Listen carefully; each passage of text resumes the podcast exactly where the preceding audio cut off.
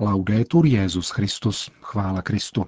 Posloucháte české vysílání Vatikánského rozhlasu v neděli 11. listopadu.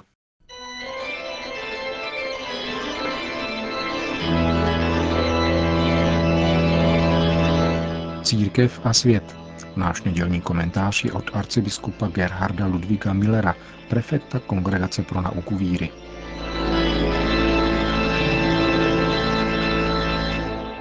Život je příliš krátký, než abychom pili špatné víno. Toto úsměvné rčení vyjadřuje epikurejsky zabarvenou vizi světa, která je vlastní postmoderním elitám. Proti infantilnímu vzdoru takovéhoto nihilismu bych rád postavil optimismus křesťanské vize světa a člověka. Onen optimismus, který nadšeně podává svatý Pavel v listě Římanům. V naději se radujte, v soužení buďte trpěliví, v modlitbě vytrvalí, s věřícími se podílejte na jejich životních potřebách, ochotně poskytujte pohostinství. Je faktem, že pozemský život člověka je krátký a čím rychleji pomíjejí jeho dny, tím více každý vnímá tuto krátkost života jako existenciální výzvu. O to však právě jde. Je zapotřebí využít času jakožto zdroje, a prozřít tak z ideologického snu seberealizace člověka, který konstruuje sám sebe. Život je příliš krátký, než aby byl opotřebováván špatnou filozofií.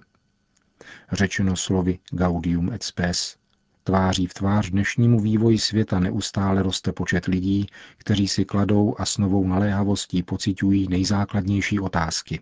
Co je člověk? Jaký je smysl bolesti, zla, smrti, které přes všechen dosažený pokrok trvají. Nač ona vítězství tak draze dosažená? Čím může člověk přispět společnosti a co od ní může očekávat? Co přijde po tomto pozemském životě? Proč knihy Sobecký sen či Boží blud od Richarda Dawkinse nebo Bůh není veliký od Christofera Hitchence figurují na seznamu bestsellerů? Protože zdánlivou vědeckostí ospravedlňují proces odkřesťanštění evropské a severoamerické civilizace, který začal v 17. století, a propagují hedonický životní styl zaměřený na užitek a zisk, jakožto ukazatel filantropické a humanitární morálky. Takzvaný neoateismus popravdě řečeno nenabízí žádné nové základy, jejichž jasnou formulaci by nebylo možno nalézt již u Davida Huma a u všech, kteří patřili a patří do šiku empiristů a materialistů. Jednoduše se usiluje o rozšíření přístupu typického pro přírodní vědy v rámci horizontu evolucionistické teorie a neurofyziologie. Takže astrofyzika, biologie a výzkum mozku determinují vědeckou vizi světa, jejíž objektivita se předpokládá a v níž už není žádné místo pro člověka jakožto osobu, čili zodpovědný subjekt činů a pro jeho osobní vztah k Bohu. Takováto vize pseudovědeckého světa propagovaná neoateismem je v naší době vychvalována jako programový názor, který je třeba zavést v celém lidstvu. Takže pokud někdo věří v existenci osobního Boha, nemá mít právo na mentální existenci, poněvadž je nakažen božským věrem, který je třeba izolovat, ale ani na tu fyzickou a musí být proto považován za parazita. Pohledneme-li zpětně na politický ateismus pěstovaný nacionálním socialismem v Německu nebo na stalinistický program eliminace církve uskutečňovaný v Sovětském svazu, nabývá tento neoateismus zřetelně nelidských a netolerantních rysů. Jasně se ukazuje, že tzv. vědecký ateismus může stěží zabránit své vlastní proměně na jakousi globální ateistickou vizi, a tedy na politicko-totalitní program absolutní nelidskosti. Na počátku novověku se vytvořil protiklad empirismu a racionalismu a s ním i pokus řešit dualismus těchto přístupů k realitě příklonem k jednomu z nich. Může se myšlení zmocnit materiálního světa jakožto momentu své vlastní danosti, anebo naopak rozum není ničím jiným než funkcí evolučního procesu, je člověk pouze částečnou funkcí celku, který má věda za pomoci politické výchovy učinit šťastným?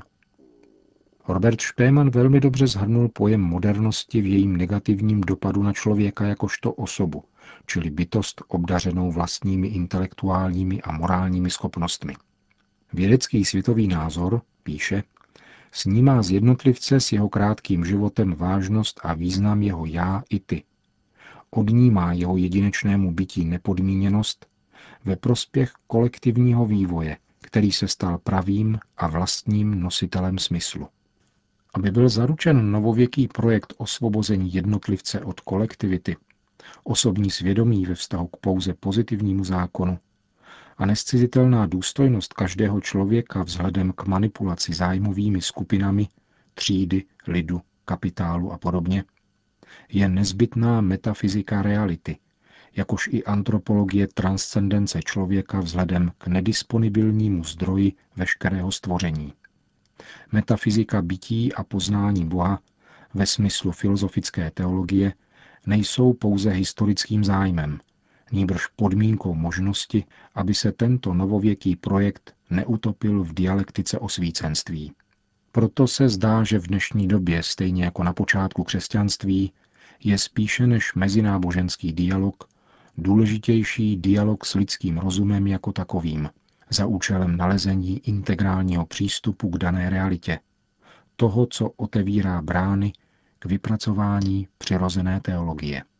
Netřeba se vracet k minulé formě metafyziky, abychom ukázali rozumnost takovéhoto přístupu a obsahu nadpřirozeného zjevení Boha v Ježíši Kristu, tváří v tvář vizi světa, odvozené z přírodních věd a z filozofické reflexe vzešlé z novověku. Namísto toho začněme u zkušenosti reálného světa s úmyslem dosáhnout reflexního sebeporozumění, toho, co duchovní bytí člověku umožňuje, a poznání Boha, ale nikoli v něm samotném, nýbrž ve vztahu, který má svět k němu, jakožto počátku a cíli veškerého konečného bytí, včetně člověka. Člověk rozpoznává sebe samého jako osobu jedině ve světle této transcendentní orientace. Jedině v Bohu dosáhne pokoje jeho hledání pravdy i snaha o dobro. Ti, kdo popírají metafyzický charakter přirozené teologie a tudíž možnost poznání Boha skrze zjevení, upadají nezřídka do rozmanitých tenat pesimismu, většinou nihilistického či cynického ražení. Avšak církevní vize čerpá z oné plnosti, kterou jsme přijali milostí Ježíše Krista. V tomto smyslu je církev propagátorkou opravdové modernosti, v níž se naděje opět pro všechny stává možnou v otevřenosti Bohu, tedy budoucností člověka. Kristus je pravý život, který nabízí dobré víno, nezbytné pro život světa. To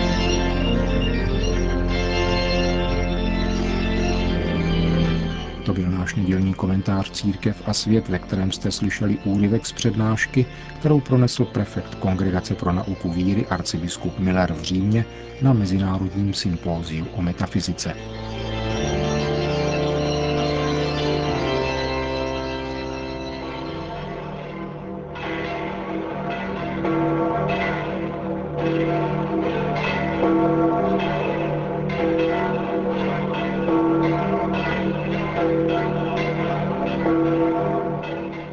Svatopetrském náměstí se za nemalého deště sešlo několik tisíc lidí, aby si vyslechli nedělní promluvu svatého otce před modlitbou Anděl Páně. E Drazí bratři a sestry, ci presenta come modelle di fede le figure di due vedove, Bohoslužba slova této neděle nám prezentuje jako vzory víry dvě vdovy. Představuje nám je paralelně. Jednu v první knize královské, druhou v Markově evangeliu. Obě tyto ženy jsou velmi chudé a právě v této situaci projevují velkou víru v Boha. První se objevuje v cyklu vyprávění o prorokovi Eliášovi. Ten v době hladu dostal od pána příkaz odebrat se do Sidónu, tedy pryč z Izraele, na pohanské území. Tam potká tuto vdovu a požádá ji o vodu a chléb. Žena odvětí, že jí zůstala pouze hrst mouky a trochu oleje, ale protože prorok naléhá a slibuje, že pokud jej poslechne, nebude chybět mouka ani olej, vyslyší ho a je odměněna. Druhá vdova z Evangelia je spozorována Ježíšem v jeruzalémském chrámu u pokladnice, kam lidé vkládají své dary. Ježíš zahlédne, že tato žena dává do pokladnice dvě drobné mince. Zavolá tedy učedníky a vysvětluje, že její dar je větší než ten, který dali bohatí, protože zatímco oni dali ze svého nadbytku, vdova dala všechno, co měla, celé své živobytí. Da questi due episodi biblici sapientemente accostati si può ricavare un prezioso insegnamento sulla fede. Z těchto dvou biblických epizod, moudře kladených vedle sebe, je možné odvodit cené ponaučení týkající se víry, která se jeví jako vnitřní postoj toho, kdo zakládá svůj život na Bohu, na jeho slovu a naprosto v něho důvěřuje. Vdova sama o sobě představovala ve starozákonní době situaci velké nouze. Vdovy a sirotci proto v Bibli představují lidi, o které se Bůh výjimečně stará. Ztratili pozemskou oporu, ale Bůh zůstává jejich ženichem, jejich rodičem. Nicméně písmo říká, že objektivní situace nouze, v tomto případě fakt vdovství, nepostačuje. Bůh vždycky žádá naši svobodnou oddanost víry, která se vyjadřuje láskou k němu a k bližnímu. Nikdo není tak chudý, aby nemohl něco dát. A obě naše dnešní vdovy opravdu dokazují svoji víru vykonáním skutku lásky. Jedna ve vztahu k prorokovi a druhá almužnou. Tak dosvědčují nedělitelnou jednotu víry a lásky, jakož i lásky k Bohu a lásky k bližnímu, jak nám to připomnělo Evangelium minulou neděli. Svatý papež Lev Veliký, jehož památku jsme slavili včera, praví, božská spravedlnost se nevypočítává množstvím darů, nýbrž vahou srdce. Vdova z Evangelia vložila do chrámové pokladny dvě drobné mince, které převážily dary všech bohatých. Žádné gesto dobroty před Bohem nepostrádá smysl. Žádné milosedenství nezůstává bez ovoce. La Vergine Maria è esempio perfetto di offre tutto Pana Maria je dokonalým příkladem toho, kdo nabízí sebe celého s důvěrou v Boha. V této víře odpověděla andělovi souhlasem a přijala pánovu vůli. Maria, pomoz v tomto roku víry také každému z nás, abychom posílili důvěru v Boha a v jeho slovo. A rafforzare la fiducia in Dio e nella sua parola.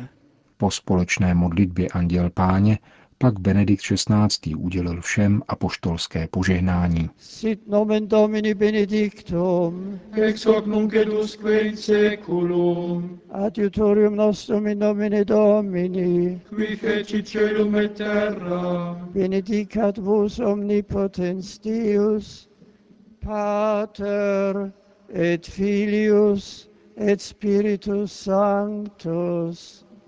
Amen.